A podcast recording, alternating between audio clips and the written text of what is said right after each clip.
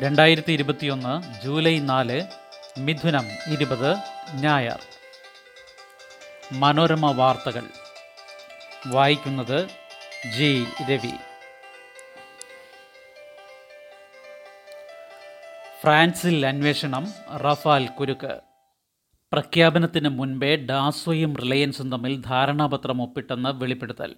ഇന്ത്യയും ഫ്രാൻസും തമ്മിൽ സർക്കാർ തലത്തിൽ നടപ്പാക്കിയ റഫാൽ യുദ്ധവിമാന ഇടപാടിൽ വൻ ക്രമക്കേട് നടന്നുവെന്ന പരാതി സംബന്ധിച്ച് ഫ്രാൻസിൽ ജുഡീഷ്യൽ അന്വേഷണം ആരംഭിച്ചു. യുദ്ധവിമാന ഇടപാടിനെക്കുറിച്ച് പ്രധാനമന്ത്രി നരേന്ദ്രമോദി ഔദ്യോഗിക പ്രഖ്യാപനം നടത്തുന്നതിന് രണ്ടാഴ്ച മുൻപ് അതുമായി ബന്ധപ്പെട്ട വിവരങ്ങൾ റഫാൽ നിർമ്മാതാക്കളായ ഡാസോ ഏവിയേഷനും അനിൽ അംബാനിയുടെ റിലയൻസ് കമ്പനിയും തമ്മിൽ പങ്കിട്ടുവെന്ന ഗുരുതര ആരോപണത്തിന്റെ അടിസ്ഥാനത്തിലാണ് ഇത്. അഴിമതി കള്ളപ്പണം വെളുപ്പിക്കൽ സ്വജന പക്ഷപാതം എന്നിവയിലൂന്നിയാണ് അന്വേഷണം. ഫ്രഞ്ച് ഓൺലൈൻ മാധ്യമമായ മീഡിയ പാർട്ടിന്റെ റിപ്പോർട്ടുകൾ ആധാരമാക്കി അഴിമതി വിരുദ്ധ സന്നദ്ധ സംഘടനയായ ഷേർപ്പ ആണ് പരാതി നൽകിയത്. ഇന്ത്യൻ വ്യോമസേനയ്ക്കായി മുപ്പത്തിയാറ് റഫാൽ യുദ്ധവിമാനങ്ങൾ വാങ്ങുന്ന ഇടപാടിൽ വ്യാപക ക്രമക്കേട് നടന്നുവെന്ന കോൺഗ്രസിന്റെ ആരോപണത്തിന് ശക്തി പകരുന്നതാണ് ഫ്രാൻസിന്റെ നടപടി. പ്രഖ്യാപനം ഏപ്രിൽ പത്തിന് ധാരണാപത്രം മാർച്ച് ഇരുപത്തിയാറിന്. നൂറ്റി ഇരുപത്തിയാറ് റഫാൽ വിമാനങ്ങൾക്കായി യു പി എ സർക്കാരിന്റെ കാലത്ത് ഇന്ത്യയും ഫ്രാൻസും നടത്തിയ പ്രാഥമിക ഇടപാടുകൾ റദ്ദാക്കി മുപ്പത്തിയാറ് വിമാനങ്ങൾ വാങ്ങുമെന്ന് രണ്ടായിരത്തി പതിനഞ്ച് ഏപ്രിൽ പത്തിന് പാരീസിൽ പ്രധാനമന്ത്രി മോദി പ്രഖ്യാപിച്ചു. എന്നാൽ ഇതുമായി ബന്ധപ്പെട്ട ധാരണാപത്രം രണ്ടായിരത്തി പതിനഞ്ച് മാർച്ച് ഇരുപത്തിയാറിന് ഡാസോ ഏവിയേഷനും റിലയൻസ് ഡിഫൻസ് ലിമിറ്റഡും തമ്മിൽ ഒപ്പിട്ടുവെന്ന വിവരമാണ് ഇപ്പോൾ പുറത്തുവരുന്നത്. കേന്ദ്ര സർക്കാരിനെ സ്വാധീനിക്കാൻ ശ്രമം. ഇരു കമ്പനികളും ചേർന്ന് രൂപം നൽകിയ സംയുക്ത സംരംഭത്തിൽ അതായത് ഡാസോ റിലയൻസ് എയറോസ്പേസ് ലിമിറ്റഡിന് തൊണ്ണൂറ്റിനാല് ശതമാനം മുതൽ മുടക്ക് നടത്തിയ ഡാസോ പക്ഷേ അൻപത്തിയൊന്ന് ശതമാനം ഓഹരി റിലയൻസിന് നൽകാൻ തയ്യാറായി. റിലയൻസിന് കേന്ദ്ര സർക്കാരിലുള്ള സ്വാധീനം മുതലെടുക്കാനായിരുന്നു ഇത്. ഇന്ത്യൻ സർക്കാരിന്റെ നിർബന്ധത്തിന് വഴങ്ങിയാണ് റിലയൻസുമായി കൈകോർക്കാൻ തീരുമാനിച്ചതെന്ന് കരാർ ഒപ്പിടുന്ന വേളയിൽ ഫ്രഞ്ച് പ്രസിഡന്റായിരുന്ന ഫ്രാൻസ ഒലോൻഡ് രണ്ടായിരത്തി പതിനെട്ടിൽ വെളിപ്പെടുത്തിയിരുന്നു. ഇന്നും ലോക്ക്ഡൗൺ ഇളവ് നാളെ മുതൽ. കോവിഡ് സ്ഥിരീകരണ നിരക്ക് കുറയ്ക്കുന്നതിന്റെ ഭാഗമായി സംസ്ഥാനത്ത് കടുത്ത നിയന്ത്രണങ്ങളോടെ ലോക്ക്ഡൗൺ ഇന്നും തുടരും ഇളവുകൾ നാളെ മുതൽ പതിവ് പോലെ. ടി പി ആർ കുറവുള്ള സ്ഥലങ്ങളിൽ ദേവാലയങ്ങൾ ഇന്നും തുറക്കും പ്രവേശനാനുമതി പതിനഞ്ച് പേർക്ക് മാത്രം. സ്വകാര്യ ബസ് സർവീസ് ഉണ്ടാകില്ല. അവശ്യ സേവന മേഖലയിലുള്ളവർക്കായി K S R T C പരിമിത സർവീസുകൾ നടത്തും.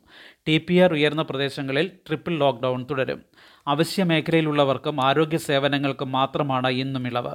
ഹോട്ടലുകൾ റെസ്റ്റോറന്റുകൾ ബേക്കറികൾ ഭക്ഷ്യോൽപ്പന്നങ്ങൾ പലവ്യഞ്ജനം പഴം പച്ചക്കറി മത്സ്യമാംസ വിൽപ്പനശാലകൾ പാൽ ബൂത്തുകൾ കള്ളുഷാപ്പുകൾ എന്നിവയ്ക്ക് മാത്രമാണ് പ്രവർത്തനാനുമതി രാവിലെ ഏഴ് മുതൽ വൈകിട്ട് ഏഴ് വരെ.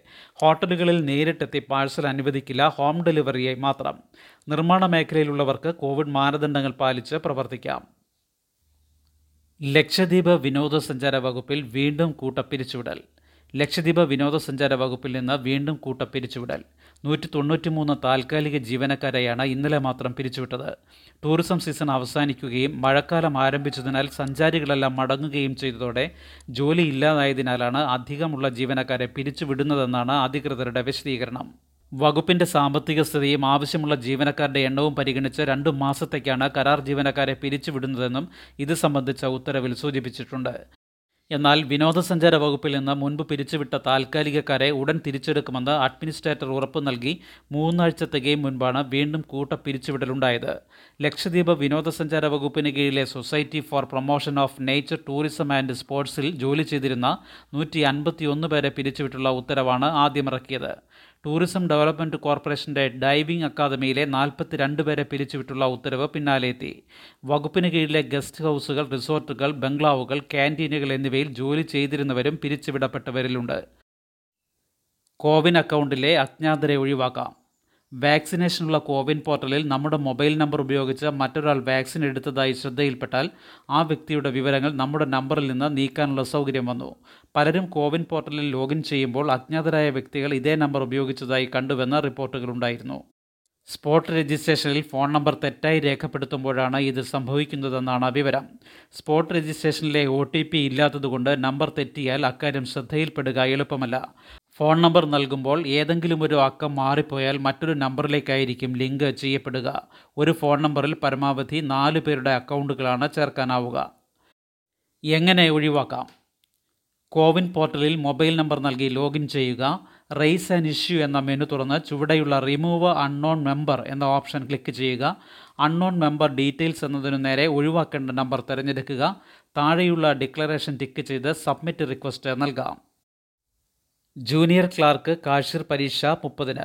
സഹകരണ സർവീസ് പരീക്ഷാ ബോർഡ് മുപ്പത്തി ഒന്നിന് നടത്താനിരുന്ന ജൂനിയർ ക്ലാർക്ക് കാഷിർ തസ്തിക പരീക്ഷ മുപ്പതിന് രാവിലെ പത്തിന് നടത്തും. Assistant secretary chief accountant deputy general manager data entry operator തസ്തികകളിലേക്ക് August ഒന്നിന് നടത്താനിരുന്ന പരീക്ഷ മാറ്റി പുതുക്കിയ തീയതി പിന്നീട്. ജൂനിയർ ക്ലാർക്ക് കാഷിർ പരീക്ഷയുടെ ഹാൾ ടിക്കറ്റ് പതിനാല് മുതലായിരിക്കും. വിവരങ്ങൾക്ക് ഇരുപത്തിയൊന്നിന് ശേഷം പരീക്ഷാ ബോർഡുമായി ബന്ധപ്പെടണം. ഓൺലൈൻ കോഴ്സുകളുമായി അസാപ്പ് എഴുപത്തി അഞ്ച് ശതമാനം വരെ fees subsidy.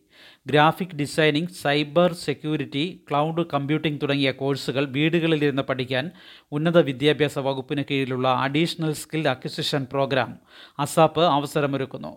അർഹരായ വിദ്യാർത്ഥികൾക്ക് ഫീസിന്റെ എഴുപത്തി അഞ്ച് ശതമാനം വരെ സബ്സിഡി നൽകും. ആദ്യം അൻപത് ശതമാനം തുക വിദ്യാർത്ഥികൾ അടയ്ക്കണം. കോഴ്സ് വിജയകരമായി പൂർത്തിയാക്കുമ്പോൾ അടച്ച തുകയുടെ പകുതി മടക്കി നൽകും. Full stack developer Amazon web services എന്നിവയിലും കോഴ്സുകളുണ്ട്. ഗ്രാഫിക് ഡിസൈൻ കോഴ്സ് പൂർത്തിയാക്കുന്ന എല്ലാവർക്കും ജോലി ലഭ്യമാക്കുമെന്നാണ് ആസാപ്പിന്റെ വാഗ്ദാനം. ബാക്കിയുള്ള കോഴ്സുകളിൽ എഴുപത് ശതമാനം പേർക്കും ജോലി നൽകും. ഡെൽറ്റ പ്രാദേശിക ജാഗ്രതയ്ക്ക് നിർദ്ദേശം. കോവിഡ് ഡെൽറ്റ വകഭേദം കണ്ടെത്തിയ പ്രദേശങ്ങളിൽ ആരോഗ്യവകുപ്പ് പരിശോധന കർശനമാക്കി.